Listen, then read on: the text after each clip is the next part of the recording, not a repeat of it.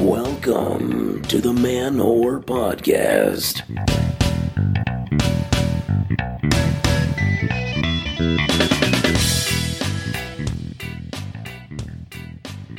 What's up, all you kitty cosplayers, puppy playmates, and big burly bears? This is Billy Procida, and you are listening to the Man Whore Podcast.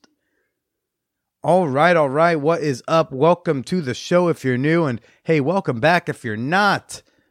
If uh, this is your first time listening to my show, this is a podcast where I typically talk to women I've hooked up with about sex, dating, ooh, and why we didn't work out. However, this week's special guest is uh, not one of my former flames, like like last week's guest River. No, I've got on porn star Jessica Drake. Oh my, yes, porn star. Uh, you know, one of the last remaining porn stars, one could argue. You know, de- definitely not someone I've got to like say, oh, porn performer, porn actress. No, she's a star, and she's on the show this week. Uh, cannot wait to share her with you in a bit. But first, no show dates announced right now, people. No show dates uh, other than May 30th. We're going to do another Fan Whore Facebook Live Hangout at 3 p.m. Eastern Time. So that's a, it's kind of like my office hours on Facebook Live. You show up, we do some discussion topics. It's your opportunity to ask me some questions. I share some exciting things about my life with you that maybe didn't make it onto the podcast. If you don't want to miss it, make sure you like the Man Whore Podcast Facebook page and I hope to see y'all in there May 30th, 3 p.m. I've got another Man Whore Con announcement, right? Big Man Whore Con news. I'm going to announce another event on the itinerary for this year's Man Whore Con. Of course, I've already announced that there's going to be a stand up comedy show, a live Man podcast recording, an exclusive after party. Well, oh yeah, there's also going to be, we're going to bring it back, the Fan Whore Bar Crawl. Oh yeah. Following the stand up comedy show on the first night of Man Whore Con, we're going to do a little bar crawl, baby. I'm going to show you some of my favorite bars along the Lower East Side. And of course, you can go ahead and get your weekend pass for a discounted rate of $75 at manwhorepod.com slash tickets. Prices do go up June 3rd, so you're going to want to go ahead and get those now. Start looking up your airfare or your travel arrangements. Start looking at Airbnbs because you're, you're going to want to come to this. Dozens of fan whores are traveling all over the country and Canada to hang out for a fun filled weekend, and you're going to want to be a part. So again, go ahead and get your weekend pass at manwhorepod.com slash tickets. Uh, time for your emails, people. Got your emails to read. Okay. Uh, this first one is the subject line is first time with a transgender. You know, this could probably go one of uh, one of two ways, right? Huh? Yeah. Uh, for first off, I'm pretty sure you're not supposed to say a transgender like a like it's a noun, but hey, no big deal. It comes right now from a fella named S. He writes, "Hey Billy." I'm an English dude living in France, and I love your podcast. I think you are doing an amazing job. Keep it up. I'm going to be subscribing to Patreon soon. I found your podcast while searching for male escorting because I'm looking to get into it when I move to Australia. I just wanted to talk about my first time with a transgender female. Billy, I met this girl on Tinder and I thought she was gorgeous. We start chatting, and she tells me she is trans. I'm a very curious person, and so I meet up with her for coffee. And apart from my massive foot and mouth disease, we get on great. Things heat up, and we meet a second time. She is gorgeous and lovely. But after we had sex, which was really hot and great, by the way, I realized that it really wasn't my thing. So I guess I don't swing that way. Or am I just really messed up with my way of thinking? I don't know, man. Anyway, stay slutty, lovely. S. It's fun, uh, you know. Sometimes I get these types of emails where there's a, they're like, "Oh, I just want to talk to you about this," but here's a bunch of other stuff in there. You're kind of like, it's like I I feel like you maybe just wanted to get this off your chest. I don't know if you really needed my input on this one, but oh well, here we go. Uh, you know, people like what they like. People don't like everything, and that's okay. My philosophy on it since college was try everything twice because, like, you may have fucked up the first time. I decided I was going to figure out what I was into by experience. I've been with people and done things that I realized weren't for me. Like, I've been around a lot of cock, and I've never wanted one of those in me, except for Ryan Reynolds, but I don't think I'm bisexual if I'm attracted to a god amongst men. You know, I uh, I've tried kinky sex and I realized it wasn't for me. I went to a blow bang and realized, fuck, this is really fun. And once I shed my worries about what other people would think about me, I allowed myself to explore attractions to women who don't have mainstream media approved bodies. So you hooked up with a trans woman, Mazel. You realized you weren't into it. That's okay. Although it kind of it kind of seems, I'm going to be honest, it seems like you you were into it. Uh, the, this entire emo, you're like, she was gorgeous. We really connected in conversation. The sex was great. What what part of this did you not enjoy? It seems like you had a good time. but hey, look, even if you're not into it, that's okay. That doesn't make you transphobic to not like sex with a trans woman. It doesn't make you a bigot. It doesn't make you closed minded. Now, I don't know if you weren't into sex with a trans woman, period, or maybe if you weren't into that kind of sex with a trans woman, or if you just weren't into this particular woman, uh, but also like it seems like you were really into this woman, but hey, only you can decide that. To address your question a little bit more specifically, if, if you're messed up with your way of thinking, yeah, you're probably really messed up because we pretty much all are messed up. Uh, we're all pretty fucked up people, but like this scenario is not evidence of that. It seems like you just had a really cool time. Accept it. Uh, good luck hooking in Australia, S. Yeah. Okay, this next email comes from Jay. Uh, subject line is On Finding Your Tribe. Hey, Billy. So it's been a while. Uh, I wanted to ask you how you got immersed in the sex positive sphere. I joined a sex positive meetup sort of thing, but after a brief stint, realized that it just wasn't for me. We kind of had conflicting values. Needless to say, they were a bit too culty for me, so I've noped the fuck out of it. The problem is, I don't know of any other groups. I assume I'm not doing effective Google searches, and I don't expect that you know what the scene is like in my part of the world. But I really doubt that the only sex positive group in the country that I'm in is that one. Do you have any tips for locating sex positive groups? Cheers, Jay. The only thing I'm going to uh, note about Jay is that Jay does not live in the United States. Uh, other than that, I'm going to kind of not mention uh, geographical signifiers. But as, as many of you know, my journey into the sex sphere was super accidental. I went to one of Jefferson's bukkakes a long, long time ago that I applied to on Craigslist. I suppose I was attractive enough or well behaved enough that I was invited to, to further ones directly. And then from there, he invited me to his birthday orgy, which was hosted by Hacienda. Now, I woke up that day sick and could not attend, but it put me on Hacienda's mailing list, which all of you can go join at wearehacienda.com. It's now a public facing uh, organization. But about six months later from that, I finally got it in me to attend my first real sex party. Now, parallel from that whole journey, starting this podcast eventually led me to reach out to sex positive professionals and leaders. Dr. Jana, Leon Feingold, Kenneth Play, Effie Blue. Those connections begot more connections, inviting me to even more sexual events, whether they be sex parties or non play parties or workshops or whatever. When you put out into the universe who you are and what you're about unapologetically, it's a signal to others like you that you're safe to reach out to. It's kind of like you like a bat signal or a, like a like a pin that's a secret code. It's a flare. I get random people on Facebook reaching out to me about sex stuff. Why?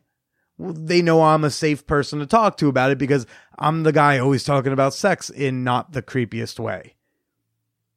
If you're out in your social circle about being poly, you'll likely receive poly questions, including poly disclosures from those who are not out. If you're like the public facing kinkster, you're going to get the kink questions. It's just kind of how it works. Shoot a signal flare into the air, Jay. Then shoot up another one and another. And if you have like minded people around you, they'll make themselves known. It's kind of like when you put GGG in your Bumble bio. Like that's kind of your very subtle way of saying, hey, I'm sex positive. I listen to Dan Savage. I think I'm good in bed and I like to be good in bed. And then you can both be like, oh, we both know what this thing secretly means. Let's connect. I know nothing about the the sex scene in the region of the world you're in. Meetup is a great way to browse. Yes, there's also Reddit. The personal section of Craigslist is still active in outside of the the United States.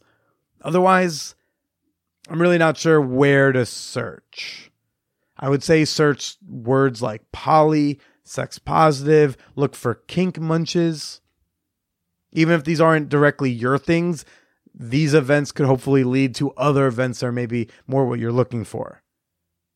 It's also going to depend on what you want to get out of the group. Is you know that that'll determine how you should search. Are you trying to make a social change in your group? Are you looking to spread awareness? Are you looking for a sense of community, a cruising ground, whatever? There's also a value in internet groups. Uh, if you if you merely want a sense of community, the Champagne Room, our super secret Facebook group for Patreon members, is a place where fellow sex positive people can interact, ask questions, share memes, and know that they are not alone. I've gotten feedback from folks who live in rural, conservative parts of the US, and the Champagne Room is a reprieve from living in the closet or keeping their life loving, sex positive attitude on the DL. There are many groups like this, right? So some of them cost a dollar like mine to be in, and some are just secret groups you need to be invited to, and some are super open in public. Don't write off the potential for digital connections if community is what you're after. Because those groups are certainly a lot easier to find. And I hope that helps. Also, uh, hey, come on out to ManwhoreCon in August and hang out with our awesome sex positive group hey, yeah, that's a good start. For some of you, it's a pricier start, but hey, that's a start that I encourage. Of course, if you want to send me your comments, your questions, uh, your your naked pictures, ladies, uh, you can always shoot me an email at manwhorepod at gmail.com. And now for this week's guest, Jessica Drake. Oh my, this episode is so fantastic. This episode was uh, one of the many that was recorded in Las Vegas as part of the AVN Awards. Uh, Jessica and I talked about a lot of great things. Uh, she is a, on top of being just a very, very noteworthy porn star, is also a certified sex educator. She's very passionate about sex education in this country. She's a very proud condom only performer with Wicked Pictures. Uh, this is probably one of my favorite episodes from my AVN trip. This one was really something special, so I'm very excited to finally share with you. Let's go ahead and get to talking with Jessica Drake. See what goes. I don't know, because sometimes I usually am. well, you know, because like sometimes people like uh, they they want to just be polite. They think they're being like a good guest, and then uh, and then they like once the mics go off, they're like, "You're a fucking asshole," and I'm like, "Wait, what? Why didn't you say it then?" I don't because I, it's so, so I don't know where I stand with people until like they say I fucking hate you. Um, so Well, hopefully I don't hate you. I hope so too. I hope so too. Um, but hello, Jessica Drake. Thanks for coming on the show. Thanks for having me. We're gonna move just a little closer for you. Okay. Fantastic, because you have such a beautiful yet soft voice. Why, thank I you. Want to make sure we catch it. Thank you. Um, yeah, you've uh, we've been trying to get you on for a bit because you had the you have this wonderful sex ed series that you put out. Yeah. Uh, mixing sex ed with porn. Yeah, so I developed Jessica Drake's Guide to Wicked Sex. Uh, started it in like 2012, I Yeah. think. Uh, and the reason I did it was because I was doing so many appearances and signings as a Wicked girl, and people were asking me sex education questions. Um, at these appearances, and I was realizing that they were getting their information from porn, and that's just not real sex ed. You know, what people are seeing as a porn viewer is a, a polished, finished version of somebody's fantasy. So a lot of stuff goes on in porn that you'll never see or you'll rarely see, like, like lubing up, you know, the prep that's required for anal sex, uh, consent or communication or boundary discussions. So I try to provide people with shame-free, non-judgmental, inclusive sex education. Um, but I also try to help them navigate porn too. And the educationals that I do are hardcore. Yeah. Yeah. So like it's uh you can either learn or choose to jerk off with everyone you want. Exactly. Yeah. I like that you. Yeah. I like that you called it uh, polished, finalized version, not of sex, but of uh, someone's fantasy. Yeah, absolutely. Because I mean, that's, that's what movies really are, scenes really are. And I think what's happening with us because of all the new technology that we have, I'll just say it. Kids are watching porn younger and younger, you know, and they're watching porn at a time where they don't have the emotional capabilities to process what they're seeing. Mm-hmm. And so they don't understand that, that it is a polished fantasy, you know, and until we're able to sit our kids down and be like, Hey, porn is cool, but it's polished fantasy and it's not how things are going to translate when you start having sex. We need some help with that. Yeah, we need parents to be less terrified to talk to their stupid fucking kids. Um, well, yeah. it's like it's a- your kid. You talk word, to. yes. and so it's just such a it's such a weird thing when people go like, "How do I talk to them about it?" I don't know, just talk. yeah. Talk I mean, how, how can you not? I think that that's the bigger question. How can you avoid? I mean, they know how to avoid it, but like, why would you not? In light of everything that's going on, I mean, schools are teaching either abstinence only education or abstinence mm-hmm. plus mm-hmm. education. Ah. We know that doesn't work. Yeah. So, yeah. I mean, I got I got zero sex ed at my school. I went to a boarding school, like Yeah. a one of those like alternative therapy type boarding school. So they were too busy getting kids like to not I don't use heroin. I wasn't, by the way, there for heroin. I should probably Good. say that Thank at some you for point. not using right? heroin. Yeah, uh, like they're too busy getting kids to not do that. They forgot to teach us how sex works. Yeah. They, like they, I think the whole of my education, sex ed in high school was. Once a year, the guys' dorm had a meeting, and Pam Birchie would come in and explain to us the statutory rape laws of Connecticut. Oh wow! I mean, which is somewhat helpful. To be fair, perhaps that should be incorporated into sex education. yes, that should definitely be there uh, to know what that is and, and all that jazz. But uh, but I got no, I know I knew nothing. I knew nothing going. I was college. raised Jehovah's Witness, Oh, so jeez. I did uh, raised Jehovah's Witness. Uh, my family is from East Texas. I grew Uh-huh. up in Texas, so abstinence only sex ed. Um, a lot of shame surrounding sex. Yeah. You know, like like probably most people, parents just couldn't talk about it. Never really saw them being affectionate. Didn't see my mom even halfway naked until I was maybe thirteen or fourteen. Are we supposed to be seeing moms halfway naked though? Well, I mean, I I had other friends. Mm. The the thing that made me very aware of this because when you grow up with nothing else, you don't know that it's odd. But I had other friends whose parents would maybe change clothes in front of them. I mean, not like in an exhibitionist way, but just like take off Yeah. their shirt, put on another shirt, you know? And I never saw that. So when I saw it being that behavior being modeled in other friends' homes, I began to question kind of what was going on in mine, you know? no sex ed, no birthdays, no fun. No, not at all. And and also like they would pull me out of school when kids had birthday parties because I couldn't participate in that. So that was a really bad, awkward situation all the way around. Why is she getting presents? The devil. I don't know. It's, we don't we don't mess with Pretty, that. pretty much though, yeah. So when did you find like how did you figure out about sex ed? I was an avid re- I am an avid reader. I always have been. I was the the smart nerdy chick in school. I'm using air quotes. I know you can't see Okay. me, but smart smart nerdy chick in school. Got picked on, was in honors classes, wore really thick glasses, but I was so curious when I started discovering my body and sex that I would go to libraries and read what I perceived to be the most explicit erotic things that I could get my hands on. Um, I found a copy of Joy of Sex when I was probably like 12 or 13 years old. Um, and I just had all these questions that I wasn't getting the answers to. So, uh, you know, f- from then to about halfway to, through my adult career, I was very much self-taught. And then, well, Planned Parenthood was super helpful. Um, as soon as I learned that Planned Parenthood was a resource for people, I went in, they have pamphlets, they teach you, you know, they will talk to you about things like STIs and things that nobody else was talking Right. about.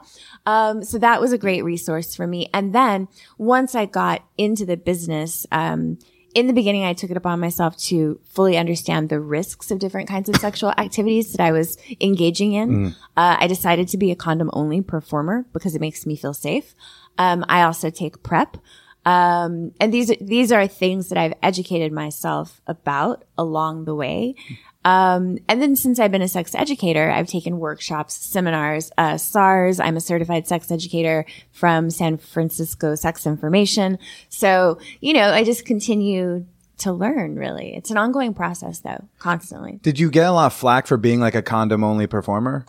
No, not in the beginning because back then many people made that choice. Many people made that choice. We're talking like mid 90s? Uh, no, I came in 99, 2000. 99, yeah. Um, I was probably pretty active doing movies 2000, 2001. Right. And many studios were using condoms. Many performers were using condoms. We had just had, um, an HIV case in the in, uh, in, in the industry back then where all of the major studios decided that they wanted to go condom only. And then when they saw that it was affecting their bottom line, the majority of them switched. Wicked Pictures did not. We remain to this day, and we're in our 25th year, um, the only company in the heterosexual adult industry that's still condom only. That's fantastic. Yeah, I think so. I like it. I think it speaks to um, to caring about performers and just keeping people safe. Do you get performers who don't want to shoot with Wicked because of that reason? No, not very often, but I do as a director. I have experienced performers who, after a certain amount of time, want to take the condoms off because they, at that point, have become uncomfortable. So, So like, uh, wait, so like during the shoot, they'll take them off and then it becomes a condomless shoot or like, No, do you just, stop. uh, some edit? Oh, no, there's a stop. They, they stop. Like, we're good- as we're good now. Yeah, because I, as a director, I, I just can't let people have sex without a condom on sure, yeah. So, So then, so that just becomes a case of like, okay, I hope you got it because this, Yeah. this closed down now. yeah, I mean, it could. It, it all depends on the performer.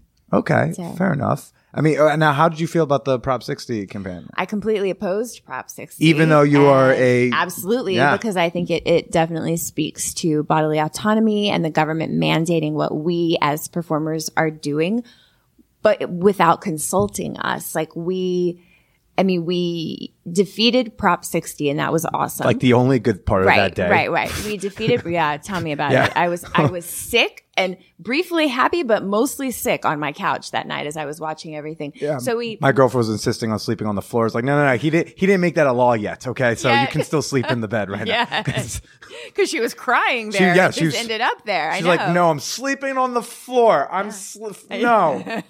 and so the next day, like, for, I was like, oh, this sucks.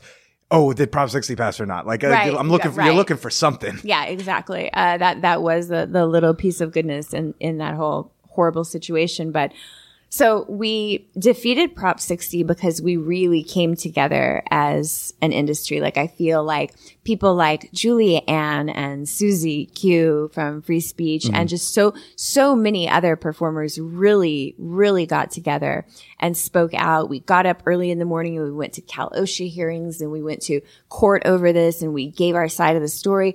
And we're, we're just really trying to say nothing about us without us. Like, the adult industry is such a Very a- important to make those things rhyme. That was uh, fantastic. I know, right? Well, you know, when you're marching, it helps when you say that. But when when you're talking about the adult industry and our jobs are so different than any other job, but yet when you see, say, pro fighting or something like that, and they're pummeling each other and there's blood flying everywhere, like I think that every industry like that that has a bodily fluid risk you need to work with the people within that industry mm-hmm. and give them options and make them feel safe and protect them that way as opposed to strictly mandating condoms because condoms don't protect against things like syphilis or herpes and other STIs and condoms break and people don't use them right and people want to take them off and, and so on and so I'm really passionate about that.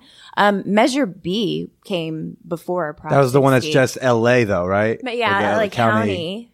that passed because we couldn't get our shit together. Like we just could, like the, the industry, I think we, we just didn't think it was going to happen. So no one really tried so hard until like the final push. And Oh, doesn't that sound familiar?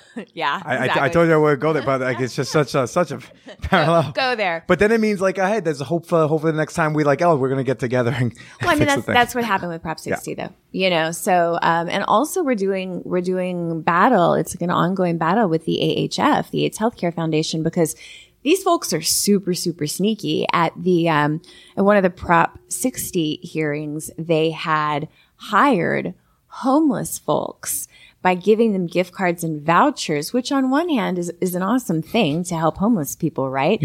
but these people had no idea what they were showing up for. They all filed into the courtroom. And when the guy in charge at, at the AHF said, uh, put on these shirts, they put on the shirts and it said, support Prop 60. And they all stood up in the courtroom and there were like, I don't know, 50, 60, 70 of them.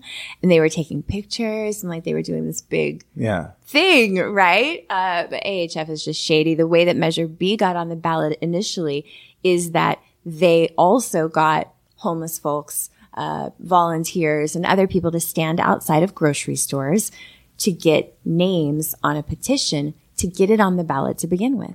That's how Right. It got there. And the way they worded on the ballot is like, do you support safer sex and porn?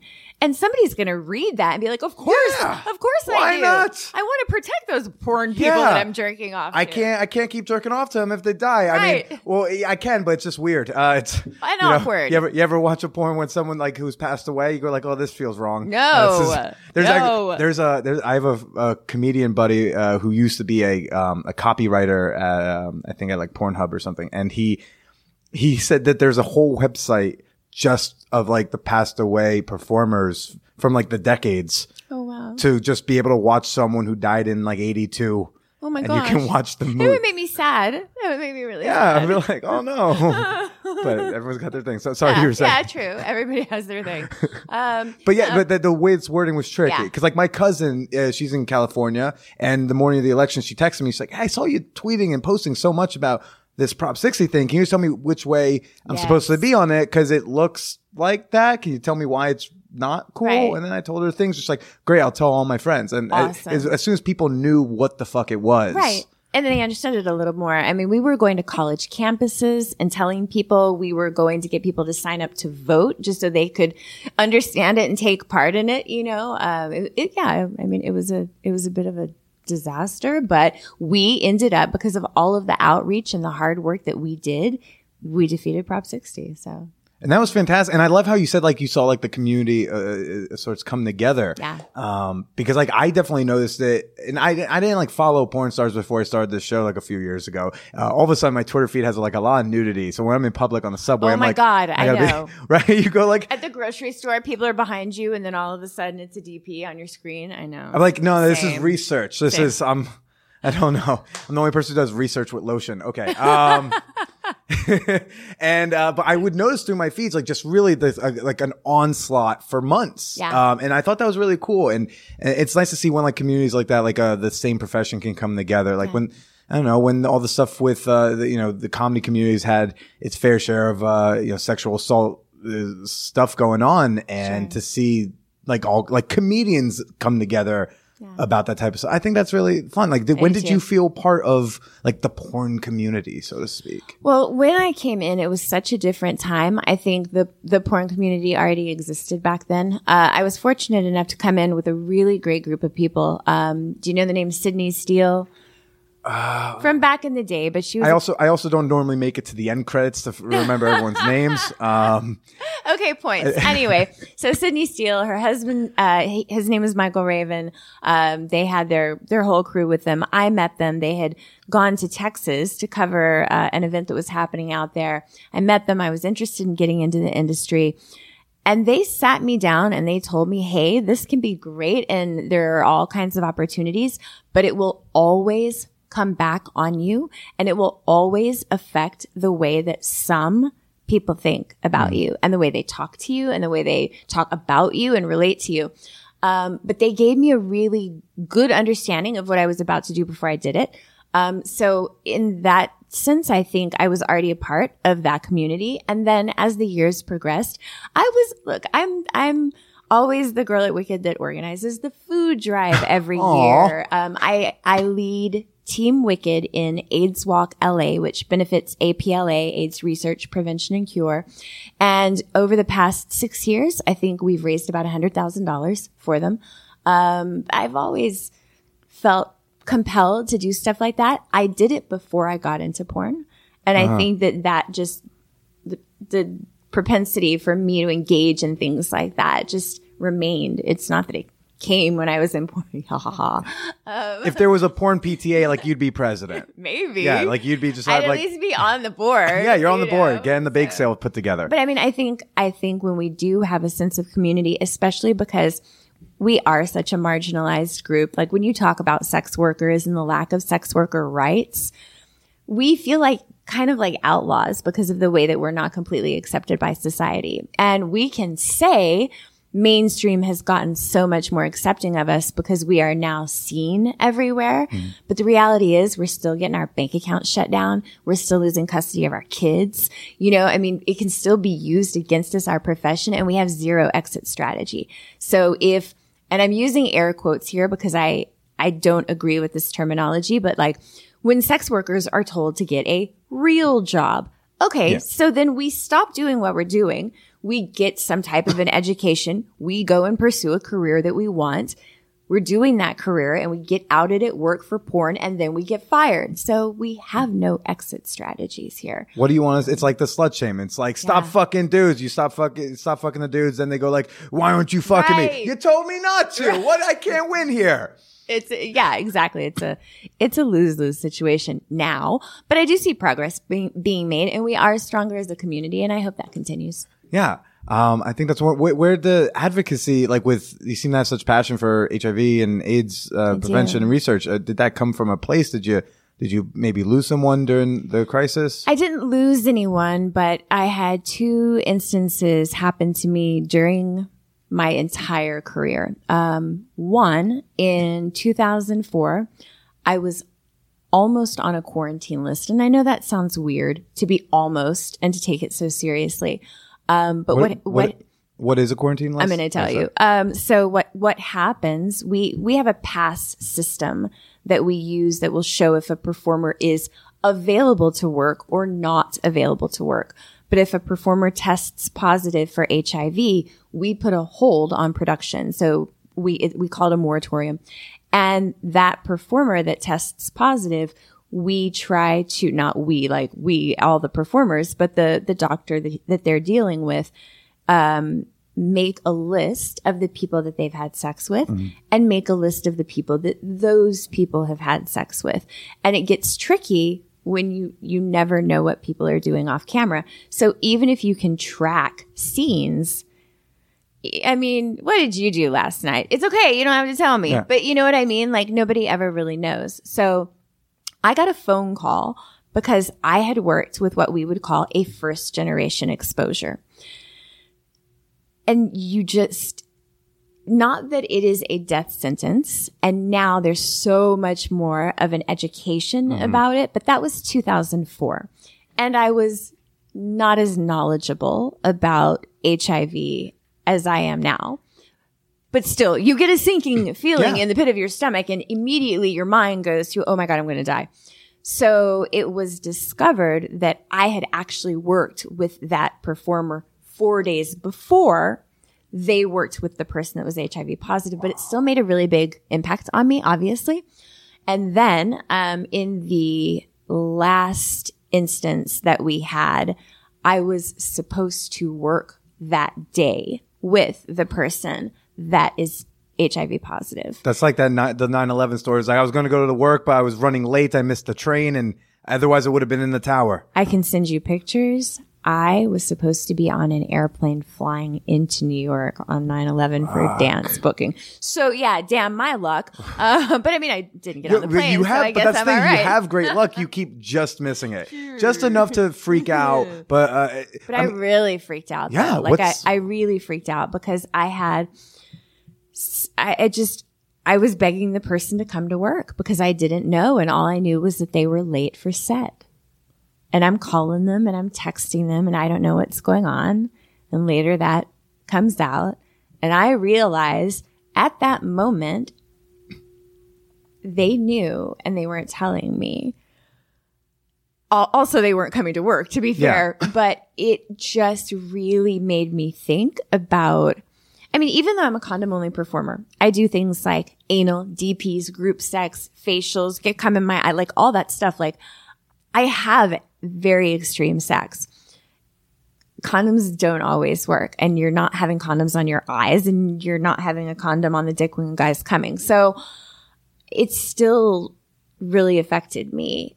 And so that's why I became super passionate about it. As a performer, I think it's, I mean, as a performer, I think it's extremely important. As a human Being. being, I think it's extremely important. You know, I've been to Kenya, Tanzania, um, South Africa a few times. Note the higher rates of HIV due to lack of education, you know, lack of resources. And I just think this is such an important thing to be involved in. So yeah, super passionate about it. Also really like to, to like feed people and educate people and give them fresh water. That that period um in the the 2004 incident, like uh how long from first knowing that there was a possible exposure to finding out it was 4 days before he, that person was exposed. Few days. So for a few days you're sitting with this and and then you in that few days like you have to go get, you go get tested yourself and Well, here's the other thing. I was actually out of town for a funeral. okay. Oh Jesus. So I'm not in an Jessica. area with a reliable testing facility, right? And I don't want to walk into a community health clinic and tell them why I need a random AIDS test right then Sure. and there. Um, so yeah, I had to finish that trip. Uh, you know what? I think I actually got the call two days in that the dates weren't matching up. And I mean, I knew from my calendar when I had worked with the person, but what I wasn't privy to was when they had worked with the person. So and, and just what goes through your head like obviously there's a sinking feeling you describe but i Yeah. mean what like what do you even do in the day like some someone tells me like yeah it's like what are you gonna go work out i, I don't know maybe i'm gonna die tomorrow why why bother Yeah, but I mean, the reality is HIV isn't a death sentence. The sooner you uh, test positive, the sooner you can do something about it. You can be super proactive about it. Right, but in 2004 it wasn't Right, that we know that today that- we're all like oh we Sure. got drugs and we got Right. things pe- prolonging lives but in, Sure. in 2004 it was still kind of a I didn't really eat for two days. Uh, I had no appetite at all. Didn't sleep really well. Definitely stressed out. But but then at the same time, I also analyzed my personal level of risk, which is something I've always done when I've been in the industry. I think that we should, as performers, take a look at the sex act that we're doing and assign it to this like risk continuum, right? Like depending on what it is. If it's a masturbation scene, it's here. If it's unprotected anal sex, it's over here, you know, and just decide what it is we're comfortable with and what chances we have of exposure to HIV and STIs. And then I think we should act accordingly. And that's why I think everybody's going to be really different on their approach. And that's why I think that Cal/OSHA needs to be listening to us as performers because just telling people about the condom thing, that, that that's not going to work. Um, so I mean, I think it, I think it's just I don't know. I get really worked up about it. I think I think about the times that I did spend thinking about it, and I analyzed that scene. And in 2004, it happened to have been at that point one of the better scenes I had done. It really stood out in my mind as just a fucking amazing scene. And I was like, oh yeah, but we did this. Did we do this? No, no, we didn't do that, but we did do this. Okay. so ooh he did this. do that though Yeah, Mm. we did do that. You know, Oh, so glad in- we did in- that one. In my mind, I was calculating risk, even though you know, penetrative vaginal sex with a condom, uh, facial ejaculation, like there is some risk there, but it's on the lower side. Still, it's all yeah it's all so relieved to get that phone call. oh Like, jesus yeah what was that feeling just relief. yeah just I just went outside. I was um uh I was up north, but still in the US and I I just was outside. It was April, I think, and I was just standing outside in the cold, crisp air, just thinking how lucky I am. Did your personal what what about your life changed, if anything, after that? Like the way you carried was- out your life. I was scared for a while. Mm-hmm. Yeah. I was scared for a while. And then I felt a lot of compassion for the people that actually were a part of the quarantine because Yeah. I was like, you know, there are still people that are being tested and waiting to test again because they did work with the person, you know? And I, I just felt like, how do those people feel right now? And I reached out to a couple of them, Yeah. you know? How long till you started working again after that? That's a really great question. Um, I was under contract. I'm gonna say maybe a month or two, a couple months. Yeah. That's, that's significant in, in the in the porn yeah. industry, right? That- well, I mean, yeah, to not I'm- work for two months. But I'm under contract, so I was only shooting six, seven movies a year. So Oh. that's about how often we shoot anyway. So Okay, okay. yeah. Wow. yeah, yeah. I've, you know what? I've never. I don't think I've ever really talked about this before. So congrats. Oh, that, thank you, thank you. Good question. Thank you for sharing. I appreciate questions. being open. Well, you know, it's just it's just such a thing I can't relate to, and it's the the fear. I mean, I, I know we're slightly different generations, so I think my generation was like it's uh not a death sentence, but like you really don't want it, and I Right. think the one below us is now focusing on teaching like well when they get taught if they get taught. Sure. Well, now that they know that you don't like it's not a, hey you're gonna die next week thing, Right. but I think like i- if you were getting raised in the in the 90s or the 80s, you're freaking out. It's- Absolutely. um, because that's all that it was. No one fucking knew. A I, lot I, of fear. I remember asking my parents. I was like, "What? What was that like?" Because my parents were born in the early '60s, so they're you know they're starting to have sex in the, um, they're in their early 20s, like when everything started kind of happening.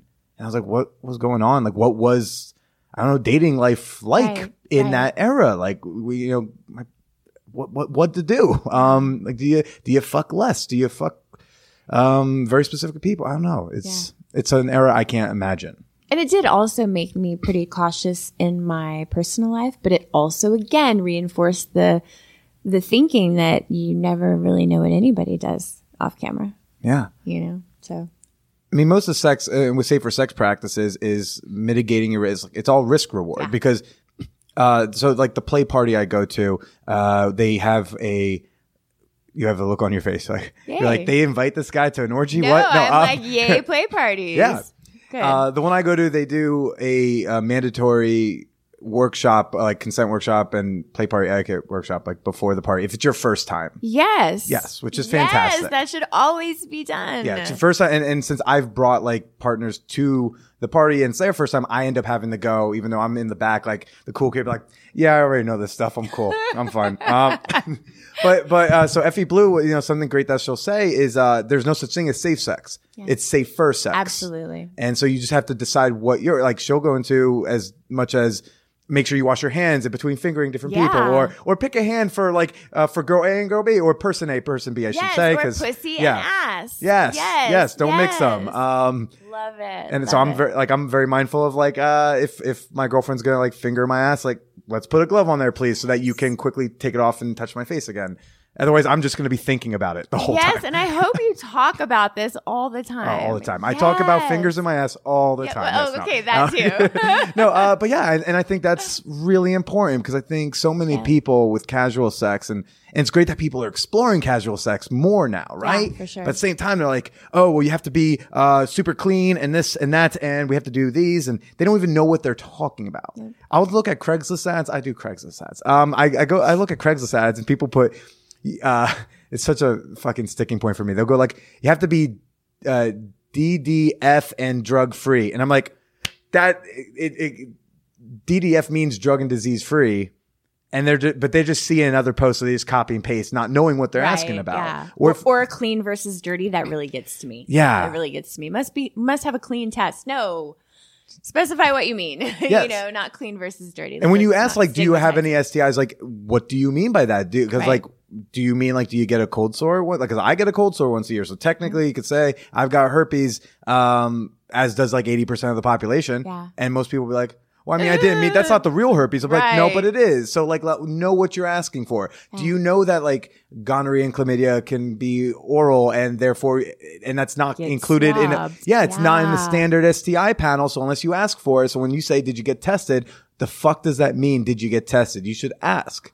Oh, I like you. Oh my gosh, I like you too. Oh, Um, like you. I didn't think I was going to hate you. No, I but was kind of worried though when you said it. When you started off like that, I'm like, huh. I just look. I've pissed off some demisexual communities uh, Why? sometimes. Now, huh? Why? because you know I had on uh, this woman a couple years ago who runs an asexual meetup group in New York, and she says, "Oh, I don't want to talk about this and that," and Demi falls under their umbrella, like the Ace umbrella, and I have a thing with the label being like it sounds not like a orientation. It sounds like an orientation that's always been, and it just I have a thing with it where I'm like, I don't think I just think that means you're, you're sexual, but not very, and you know, you know society that's starting to become way more comfortable with casual sex, there are some people being left out because they don't like casual sex. Right. I think that's fine and fantastic, and people need to accept and validate you for that. But I don't know if you need a march.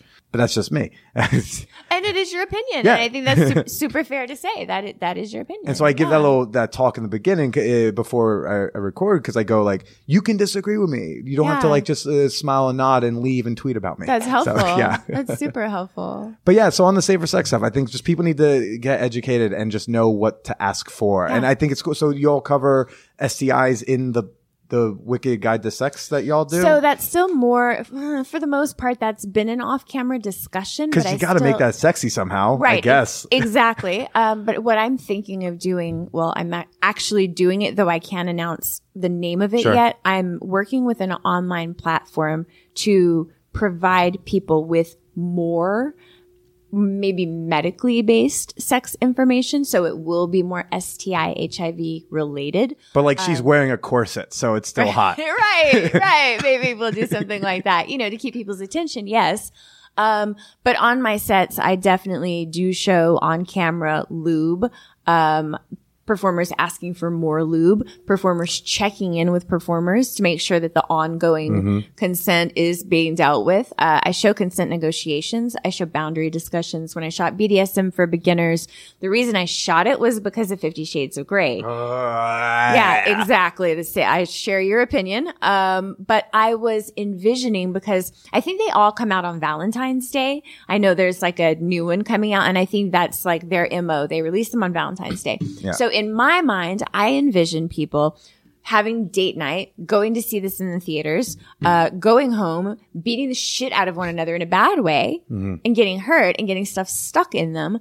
So that's why I did BDSM for beginners because I talk about things like safe words and consent and discussion first, you know, and then I talk about how to tie people up without causing nerve damage and how to hit them without damaging organs and things like that, you know. So all of them have some really practical information in them and the more I grow as an educator, the less I gender them.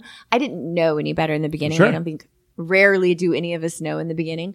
Um, but I also plan on including trans folk down the line. I shot a scene in my showcase, Jessica Drake is Wicked, with three trans women.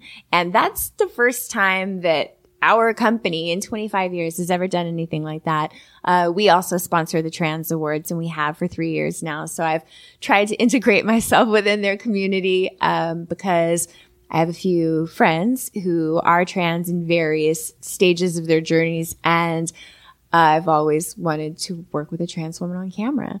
Um, I have off camera and not that it was work. Let That me- was that was going to be my that was going to be my follow up question was uh, was was if you had fooled around with trans women off, but Yes, I have. Um, and for me, it was just something that I really wanted to put in the showcase movie. A showcase movie is, uh, means that I'm featured in every single scene and it's sort of like a, a big deal. Um, so I had sex with 18 people in this movie, the majority of which I had never had sex with before. So more people than I had had sex with in like, well, a, a number of years. Yeah. Uh, but all like, like in this whole, in the same movie, all this amazing sex took place. I am most proud of the trans scene. Uh, Venus Lux, Aubrey Kate. I had Venus Lux. Uh, we talked to her two Oh, nights I ago. Love her. So I cool. Love her. So she she's my friend, Mm-hmm. and then uh, both Aubrey Kate and Domino Presley, I had huge crushes on, and I was very curious about them, and just really admired them for different reasons. And I asked all of them to do the scene with me, and I had been asking Venus for a couple of years. I was like, "Would you ever be interested?" In doing this with me. Like I don't I don't really know how that would look or how we would pull it off or what we would do, but I want to do it with you. And she was like, "Yeah." let's see what we can do. And then as the years progressed, I was like, now I want to put it in the showcase, and now I want it to be a four way Wait, girls. wait, wait you talked about it for forever and never did it. Is it the brunch that just never comes together? Kind like, of. hey, we should do brunch. We should talk. Uh, it's never like three years later, you finally get the five chicks together for brunch. yeah, but there were so many reasons. Like we are branded, or we have been branded in our 25 years as a heteronormative, softer company. You know, um, throughout the past maybe three or four years, I think that envelope has been pushed a little bit, and I'd like to think I had something to do with it. Um, I Did y'all get pushback from fans about when you know when putting doing your first scene with a trans woman? so this is what's really interesting. Um, when we were going into production, we we didn't really know what to expect because obviously everybody's coming from a different place and has different abilities. Um, so we definitely had that pre-scene meeting, which was so cool.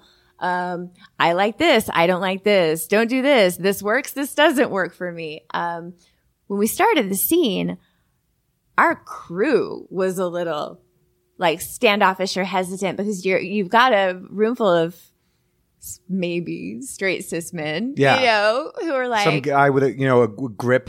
you know, uncomfortable, Yeah. right? They're uncomfortable. And the crew completely got into it. Everybody that was there by the probably middle of the scene, everybody was like, wow. I was like a kid in a candy store. Like it was Christmas for me. I couldn't get enough of it. Um, I could have done the scene for seven hours easily. Uh, it's beautiful. Uh, it was it was one of the greatest things. But then when we went into post production and the scene is in editing, there was so much discussion. Do we put the scene on the DVD because we still sell DVDs as a product? And then do we just make the scene available online or do we put a disclaimer before the scene on the DVD? I, I exactly. That's That was my face. that's not a yeah. That, That would was be my face. I said, why are you going to tell people how they should feel about it?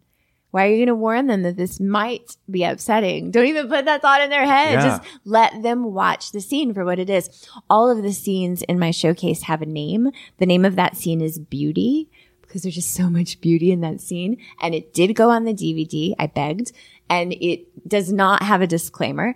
And initially there were a few distributors of ours that were reluctant to take the movie. Um, there was also a chain of stores that didn't know if they wanted to take the movie. Um, they saw some still images from the scene. They thought about it and they heard about it and everybody took the movie. Like everybody wanted the movie and the feedback is fantastic. I've gotten so much great feedback from fans that are like, I would never have walked into the, and they'll use a derogatory term and I can't stand it, but they're like, I would never walk into the trans section and pick up a movie, but I watched this movie and I loved it and it got me off and I shared it with my partner. They liked it too. And now I'm interested in all different kinds of porn. And that's exactly what I want to do. Like I want to challenge people. I want to challenge what they think is sexy, what that means to them, why we think the way that we do, and why can't we get out of our boxes sometimes. That would be great because you know mainstream porn doesn't have the uh, you know doesn't always have the best rep when it comes to including more niche looks or alternative looks or trans performers Yeah. or non-binary performers and you know the uh, the woman I'm I'm in a hotel suite where they're you know she's shooting porn scenes of her own. Nice. yeah, like yesterday I just got to like casually watch her you know do, shoot a clip with someone before I went off to go do some interviews. That's cool. Um, I was like, awesome. And, but like, she's like a very queer woman and she's kind of feeling weird here at AVN. Yeah. Um, because it's just, she's like, it doesn't speak to me as like a queer chick. I, hope just- she comes back look. though, because I am hearing from other performers that they are are now starting to feel like they have a place here. And I think that started maybe last year. I think AVN is definitely making an effort to be more inclusive. We just need more queer performers and non-binary performers to, to just keep showing up. And we have trans performers that are signing in different booths on the show floor. I think that's the way it should be. You know, I really do. I just want to encourage them to to keep coming out because that's the way we're going to strengthen that community here within because we're going to accept it. Time for the fan whore appreciation moment. All right. This is the part of the podcast where I like to give a little bit of a shout out to some of the members of my fan whore community on Patreon. Patreon is the best way you can support me and the Man Whore podcast. Uh, that is literally what is keeping a roof over my head right this very second.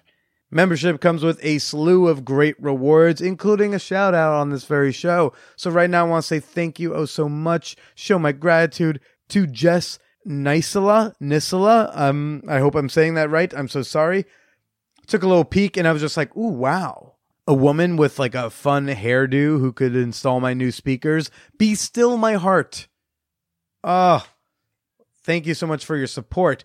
Shout out to Carl Wyatt and the rest of my Southern delegation. You know who you are. You know where you are. And I cannot wait to meet you finally at ManwhoreCon in August. Yeah. Thank you also to Thomas Sissons. Ah, uh, you know, this, this is one of my, this guy is part of the British crew, the British fan whoredom. And, you know, I love, I, I'm not going to read his address, but I love British addresses because they just sound so magical. There's like, they all sound like they could have come out of a Harry Potter book. It's just like, oh, and I live at 3232 Dumbledore Wispy Hair Drive in Puppy Play Shire, England. And I'm just like, oh my gosh, that's awesome. I, I just want to go to your address and take a nap. That sounds great. Thank you for your support. And you too can become a member of our fan whore community for as little as $1 per month. Every dollar matters, every dollar counts. I've said this many times before. If every single one of my listeners pledged just $1 per month, I would be sitting quite pretty. All you gotta do to join is go to patreon.com slash manwhore podcast. That's Patreon, P-A-T-R-E-O-N dot com slash manwhore podcast. Support the show that you love oh so much. Help keep it going strong four years later. But for now, let's go ahead and wrap up with Jessica Drake. My suggestion maybe is uh, almost if AVN reached out to these more indie Bay Area type of you oh know my production God, companies. The bubble. like if we saw like like I would love to see Crash Pad series have a booth at AVN. As would I. Right? I have a crush on Jizz. Jizz, Jizz is They're great. so hot. um, They're so hot. There's a few. There's a few on there. That's it's pretty. nice. Yeah. Well, I started doing a thing. I had to stop because I uh, Where do you live? New York City. Oh, okay. Yeah, I'm actually, but I'm going to San Francisco uh, on Monday for a week. So Oh, I love it. That that's where I did all my training for Swissy. Yeah. It's a six week course, and I would just keep going out there and stay. And I just met so many wonderful people and like resources and communities. And we forget, like, I think being from Texas, I realize how accepting LA is. And then I go to San Francisco and I'm like, oh, this is so much Yeah. better. I love it so much. And then I'll go back to somewhere like not San Francisco or LA. And I realize that I take our bubble for granted. Yeah. You know, I mean, I uh, I was doing this thing where I'm, I'm restarting it this month because I, I had a money issue. But then, uh, so this month, it, uh, this year, it's every month. And just trying to encourage people to pay for some. It's not even hashtag pay for your porn anymore. I, I like the joke. It's like hashtag pay for some of your porn. Pay for something. I, I like last night I told him to pay for half their porn. I swear Yeah. to you. I was like, anything. even if it's like a couple hundred dollars a year that you're committing to that. Um, like I did a, I did a porn with Sara Jay and, and Siri like three years ago. It was last time I was in Vegas. I did their Team BJ oh, thing that they did. Yeah, yeah. And so I'm sitting there with these dudes who I'm not there as a fan. Like I was there, like I didn't know their names before I saw the news item. I was there because uh, I was going to do the the movie, and then the next day have Sara Jay on the podcast. And I'm talking to these guys who all of them are fucking diehard fans. Sure. And I was like asking them about their budgets, and like these a lot of these dudes had like porn budgets each month. They're like, here's how much per month is for porn, Yeah. and here's how I distribute it, and like this fifty dollars goes to I change it up every month.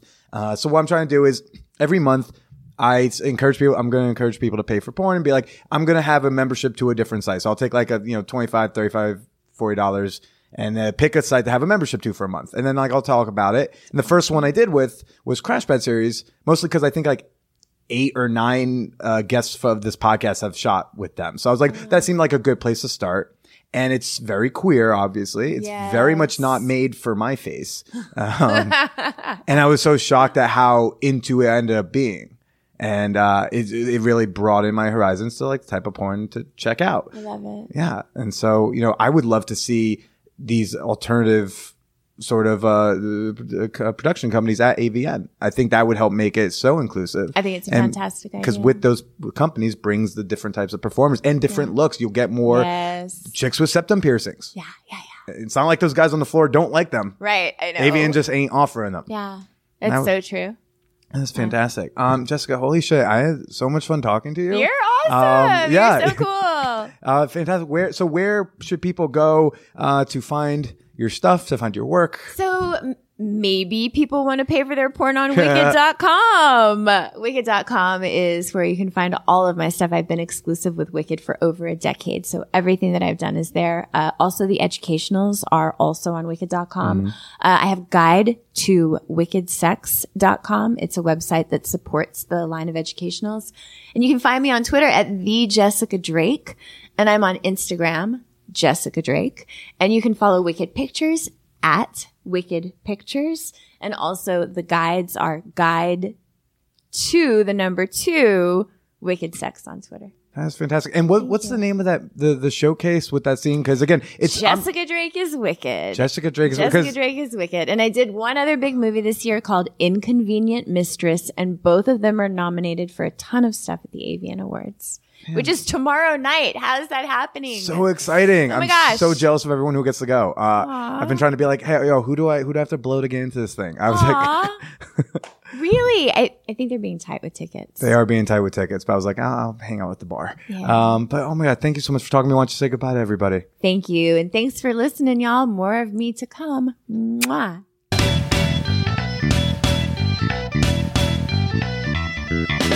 An exclusive. Ooh, yeah. Uh, felt so drained after my conversation with Jessica. She is such a delight. Uh, that little part where she goes like, "I like you." I just, I just played it on loop over and over. She was like, "I like you, I like you," and I'm just like, "Ah, this is like Nina Hartley all over again." Uh, thanks again to Jessica uh, for for just such a fantastic conversation and for being so open. Of course, I want to know what you thought about this week's show. Give it a little bit of a shout out on the social media. You can find me on Twitter and Instagram at the Billy Procida. You should all go like the Man Podcast Facebook fan page. We're posting a lot of great articles and memes and things over there. We're going live. We're doing the stuff. And of course, if you want to say something a little bit more privately, a little bit longer in length, you can shoot me an email at manwhorepod at gmail.com. We got this tweet from at SL underscore Muller. The look you give it's the uh, it's the embarrassed emojis, uh, and it says the look you give your students and boss when your man whore podcast intro begins and blares while you're proctoring an AP exam at school. Oh no! Oh yeah! Love it. Give them a new kind of education. Shout out to Stephanie over there. Uh, I do hope to meet a ton of y'all at ManwhoreCon this August. Go get your weekend pass before tickets go up on June 3rd. You can still get your early bird discount at manwhorepod.com slash tickets. Last but certainly not least, the best way you can support this podcast is by becoming a member of my fan whore community on Patreon. Not only do you get a shout out on the show, not only are you helping me, not only do you get access to nearly a hundred bonus episodes, you also get access to our super secret Facebook group, our sex positive community, the champagne room. That's right, people. Head on over to patreon.com slash manwhore podcast to join today. Again, that's Patreon, P-A-T-R-E-O-N dot com slash manwhore podcast. Thanks as always for tuning in, everybody. Can't wait to bring you a great new one next week. And until then, you know the words. Say 'em with me. Stay slutty.